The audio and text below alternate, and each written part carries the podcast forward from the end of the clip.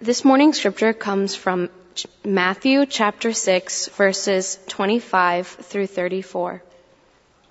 Therefore I tell you, do not worry about your life, what you will eat or what you will drink, or about your body, what you will wear. Is not life more than food and the body more than clothing? Look at the birds of the air. They neither sow nor reap nor gather into barns, and yet your heavenly Father feeds them. Are you not more of more value than they? And can any of you, by worrying, add a single hour to your span of life? And why do you worry about clothing? Consider the lilies of the field, how they grow. They neither toil nor spin. Yet I tell you, even Solomon in all his glory was not clothed like one of these. But if God so clothed the grass of the field, which is alive today and tomorrow is thrown into the oven, will he not much more clothe you, you little of faith? Therefore, do not worry, saying, what will we eat, or what will we drink, or what will we wear?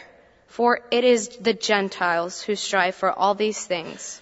And indeed, your heavenly Father knows that you need all these things. But strive first for the kingdom of God and his righteousness, and all these things will be given to you as well.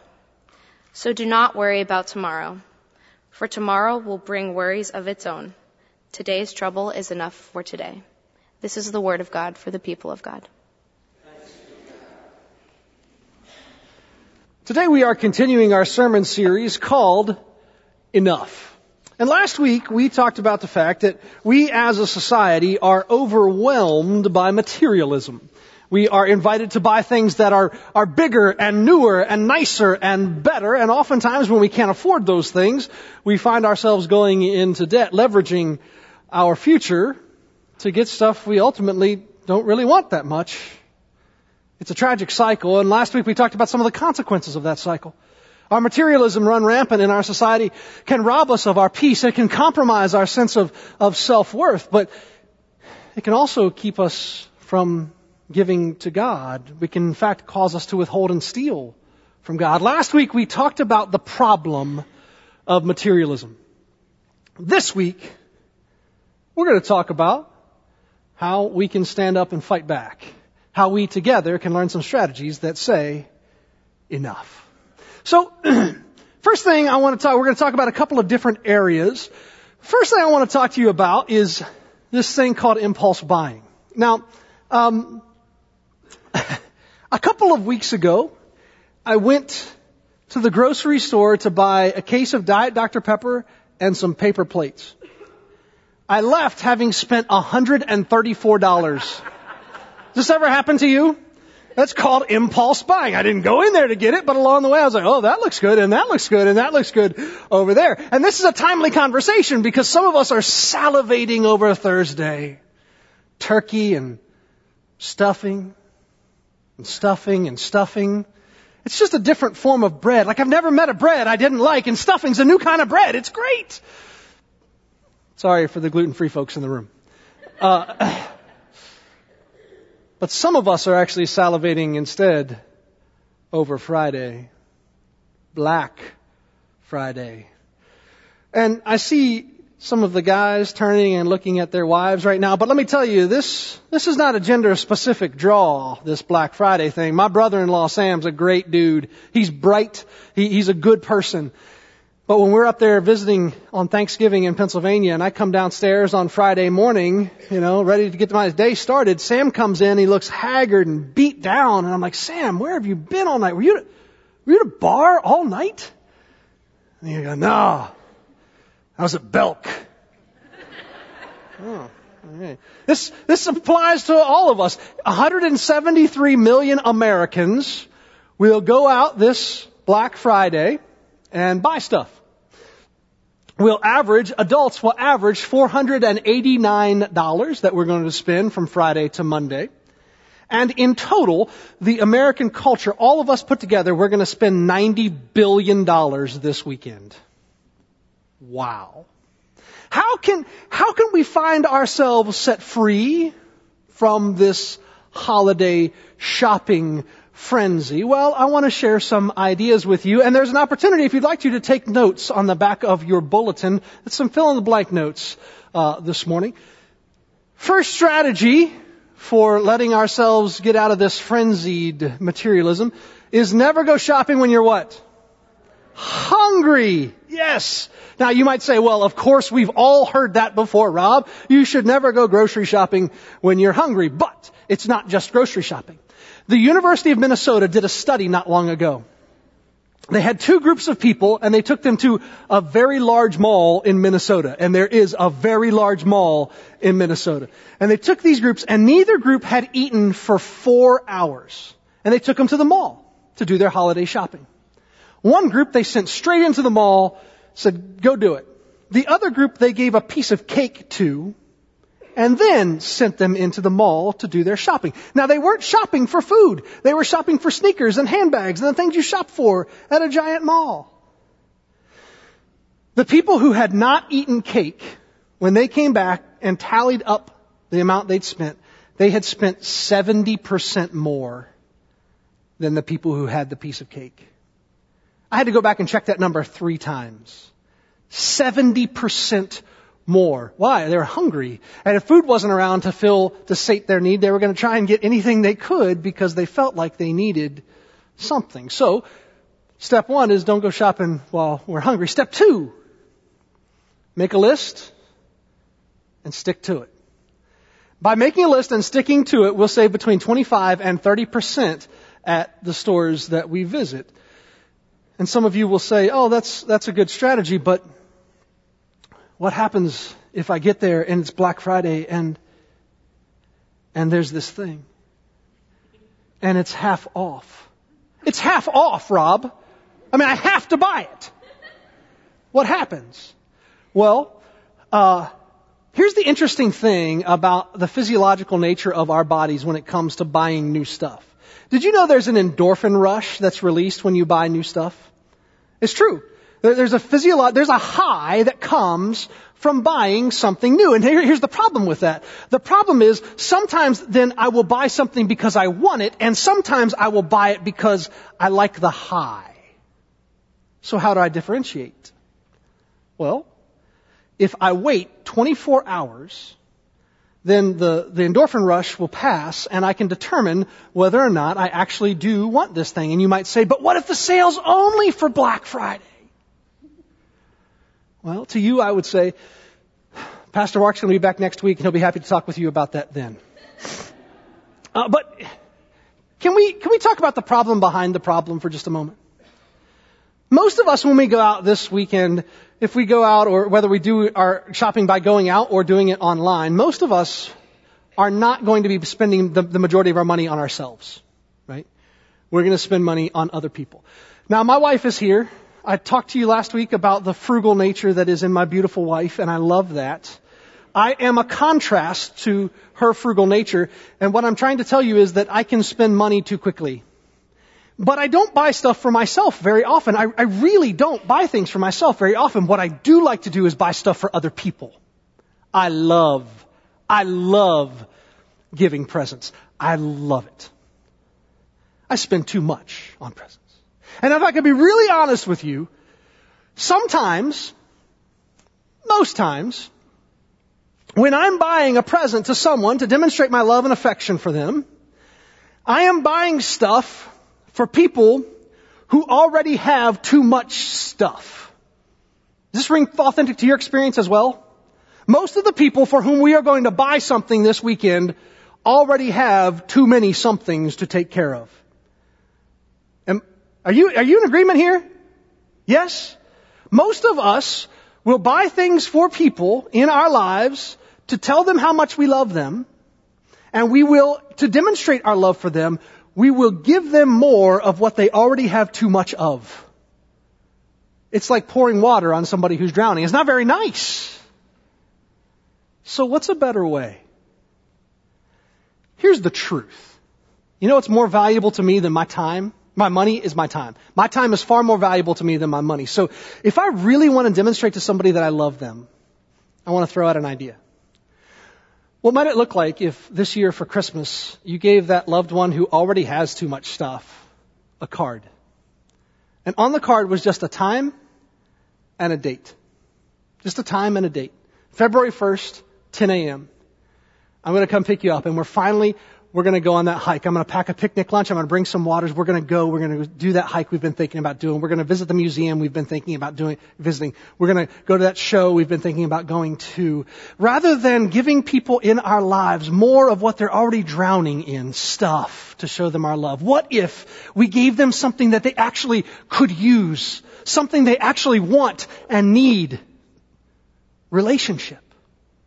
Connection a, a depth of engagement with another human being. And then rather than adding stuff on top of stuff, we're actually building the relationships that truly matter. It's one way that this year we can be prophetic as Christians in the way we live our lives. Instead of giving people things they don't want or need, we can give them things they do want and need. Okay. Uh, we've talked about impulse buying. I want to talk to you for a moment about another thing that can can really weigh us down when it comes to our finances. And I'm just going to hit this and move on, but it's this prospect of eating out. The average American family eats out 4.2 times a week, on average. The average meal costs $12.75. The average American family has four people in their household. So if you multiply 4.2 times 12.75 times 4 times 52 for 52 weeks of the year, the average family spends over $11,000 a year eating out at restaurants.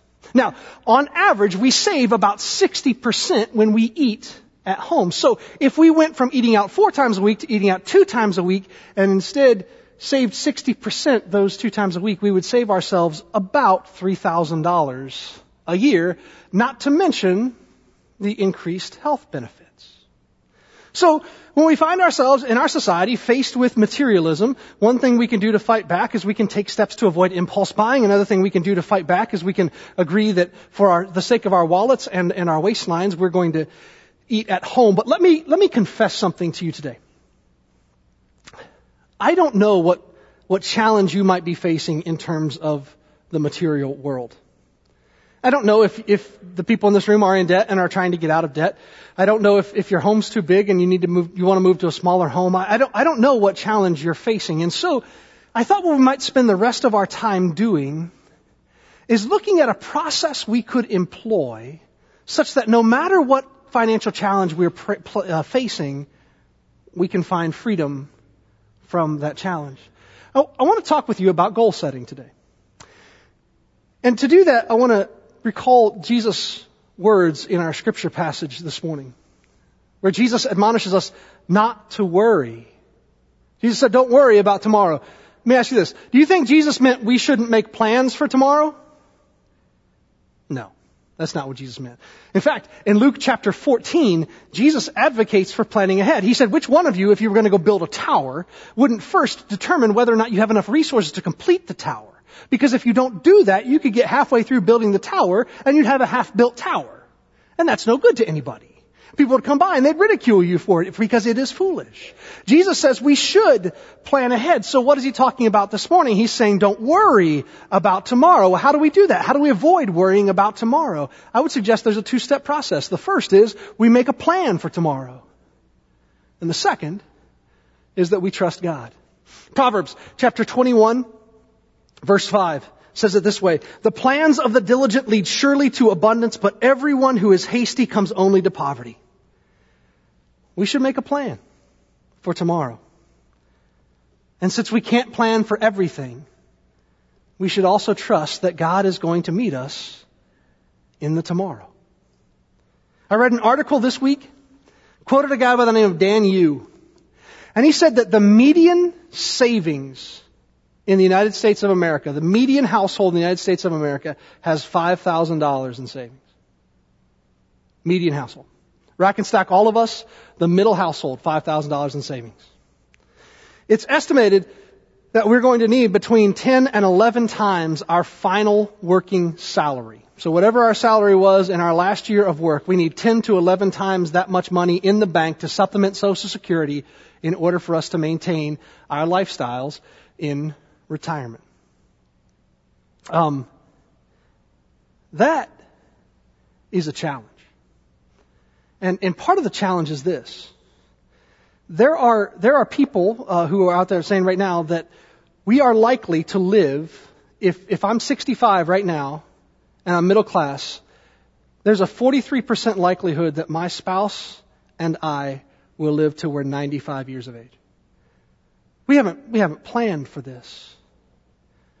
10 to 11 times our, our final working salary. Now most people in, uh, uh, in this community make, most households, the median household here makes about $104,000 a year. That means we would want to have between a million and $1.1 million in savings in order to retire. And anybody remember what the median household in the United States has? 5,000. How is it possible that this is the case? Retirement is coming. There's a time that we're not going to be able to work as we've been able to work before. So how is it possible? Well, here's, I think, the problem, church. We, we know retirement is coming, but so many of us have bought things we didn't want or need. We bought them on credit, and now we can't afford to save for a future. So today, I want to invite us to do something different. Today I want to invite us to set a goal. So many people are in debt that they haven't planned for their future, and without a plan, what is there left to do but worry? So, today is the day we set a goal. You know, setting a goal, it's really nothing more than naming a dream, dreaming that the future can be different than the present. We have the opportunity to make a declar- declarative statement about the future. It's setting a goal. So I'd ask you, what, what is your dream for your material life? Do you want to be debt free? You want to have enough money to set aside for retirement? Do you want to have extra income to be able to do things? What is, what is your goal when it comes to the material world? Let me add this about goal setting. And you will have heard this before because a couple of months ago I shared this with Pastor Mark. And you know what that guy did? The next Sunday he told you all this stuff punk. Talking about goal setting. If you set a goal, you have a 6% likelihood of attaining that goal. But if you set a goal and write it down, all of a sudden you have a 37% likelihood of attaining that goal. Now, if you set a goal, write it down, and tell somebody, your number increases to a 64% likelihood of achieving that goal. And if you make a goal, write it down, tell somebody, and ask them to hold you accountable, you have an 87% likelihood of achieving that goal. Brothers and sisters, our problem is not an achievement problem. Our problem is a goal setting problem. And so, today, what I want to do is I want to challenge you to set a goal. Right now. I want to invite you to write on the back of your bulletin some financial goal for your future. Maybe I want to get out of debt. Maybe I want to do something else. And then, then the process becomes really mechanical in nature. It's technical. It elicits two questions. What am I going to stop doing and what am I going to start doing? If I'm overburdened with debt, I need to stop charging things and start paying them off. If I have a home that's too large and I spend all of my time cleaning that home that's too large, maybe I need to stop living there and start living somewhere else. What is your goal? What is the thing that would help you feel freer when it came to money? What is your goal? I want to challenge you to write that down and then write down simply what do I have to start doing and what I have to stop doing to get there. As, as you do that, I want to tell you and testify to this in my, my own life. You know, there was a time in our lives that Andy and I were just throwing money towards retirement. Um, and we found that we were actually pretty worried about retirement. We didn't have a plan, we just were kind of doing some savings for it. And so we became very clear about what we wanted our goals to be. We have three. First, in terms of financial goals for our future, we want to help our children get through college. I have a seven year old. My financial advisor tells me that if that child goes to in-state college, we're going to pay $168,000 for four years of education for him. His daughter, his, his, not his daughter, my daughter, his, his sister, who's four years old, uh, she goes to a four-year in-state college. We're going to spend $172,000. So we may not pay for the entirety of their education, but we want to help my children get through college. That's goal number one. The second goal is Andy and I would like to retire when we're young enough to enjoy our retirement. So when I am 59 and she is 61, we are planning to retire. And you might be doing the math in your head saying, she robbed the cradle. Yes, she did.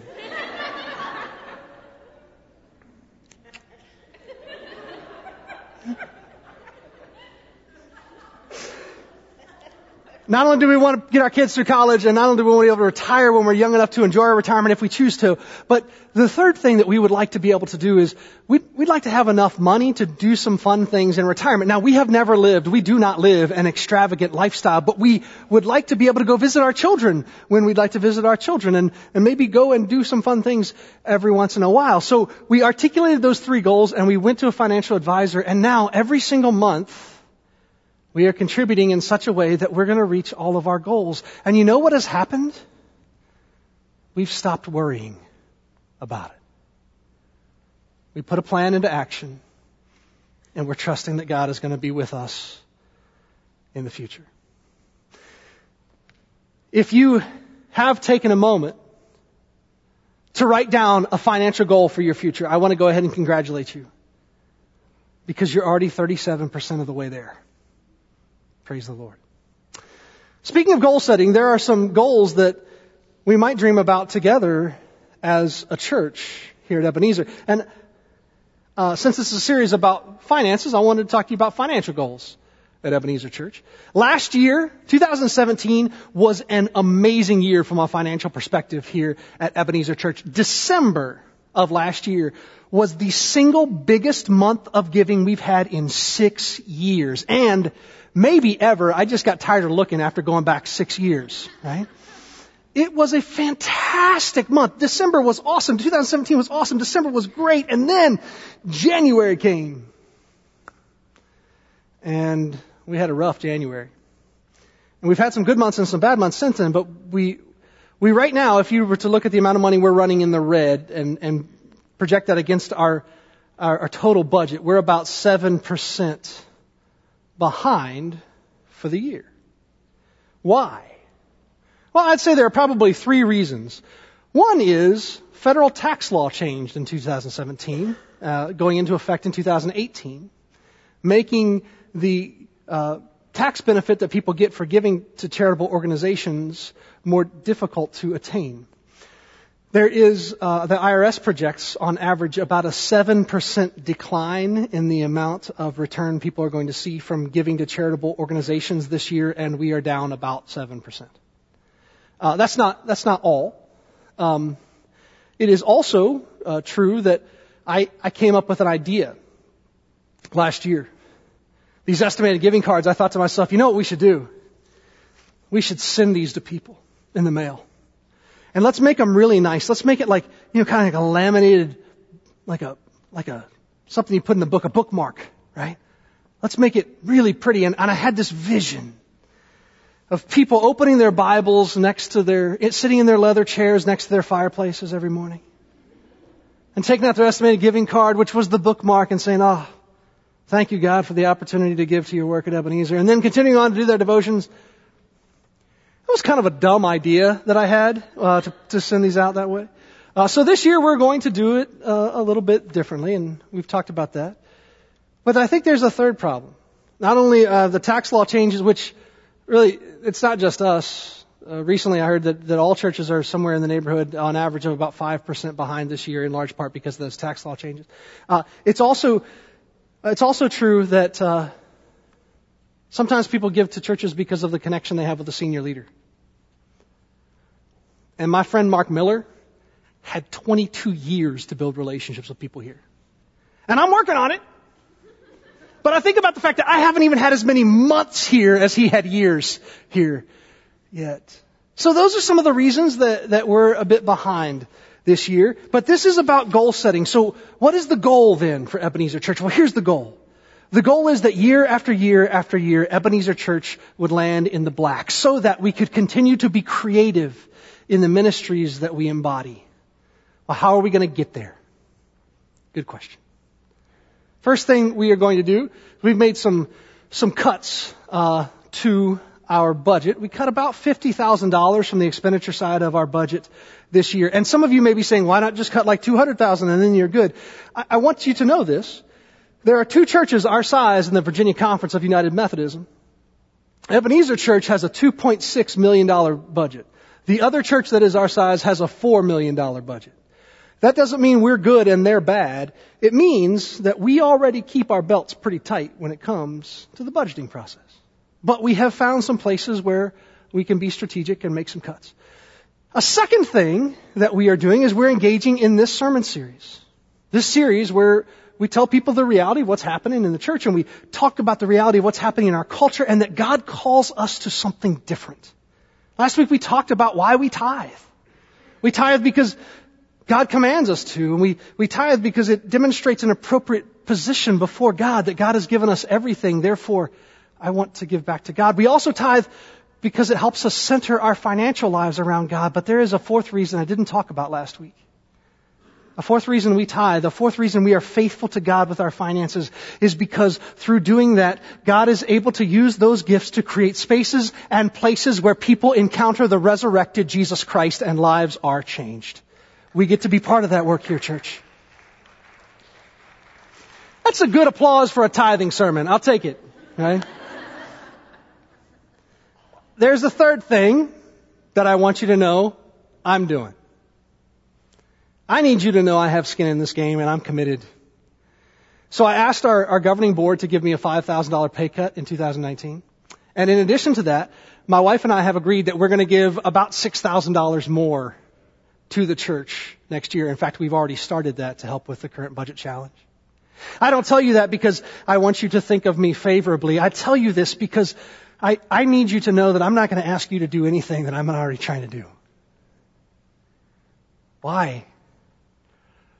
Why would Andy and I give like that? Here's why. Because we have two beautiful children. I give because I've got an amazing wife. I give because I'm so blessed that every single day I get to do the thing that God created me to do every day. I started a few minutes ago by telling you what I do wrong, that I can spend too much money on other people sometimes. Let me tell you something I do right. One of my greatest expenses every year is giving to the church. Because I believe with everything in my heart that it's true. That if we really want to see where our priorities are, we should look at our checkbooks. Or as Jesus said it, where our treasures are there our hearts will be also. My brothers and sisters, we can choose how we will live. We can make lists, we can avoid impulse buying, we can eat at home more, we can set goals and share those goals, we can take steps to reach those goals, but what we absolutely cannot do is give away our freedom. I can't say to myself, well, this is just the way things are for me and there's nothing I can do about it. God gave me freedom and you too. And if there is something in my life that doesn't look the way I've dreamed it should look, today is the day to set the goal for it to be better. God gave us freedom and it came at great cost to the God that we love. So let us use our freedom well. Let us dream dreams that are worthy of our calling. Let us employ our resources to reach those dreams and along the way let us find that we are freer than we have ever been. If you didn't get an estimated giving card last week, you will find them in the back of the pews in front of you this morning. I want to invite you to join with me as we bring those back next week. And as an act of worship, we're going to receive these back and pray over the life change that God is going to facilitate here at Ebenezer Church in 2019. Next week, we're going to move on in this Enough series and we're going to talk about how we can cultivate contentment in our lives. Because our society continues to tell us we need more. What does it look like for us to cultivate contentment in our lives? I hope you will join us for next week, our final installment of Enough. Until then, would you pray with me, church? Holy God, we thank you for our many blessings. And we confess that there have been times that we have bought when we did not need. We've eaten out when we should have eaten at home. confess that there are times that we've gone into debt when we should not have and lived with the debt because we thought we had to. Forgive us. Help us move towards freedom, God. Help us stand up and, and say, enough.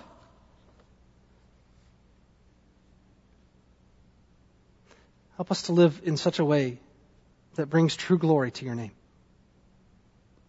Thank you for our many, many blessings. Help us to be faithful to you. We pray these things in the name of Jesus Christ our Lord. Amen.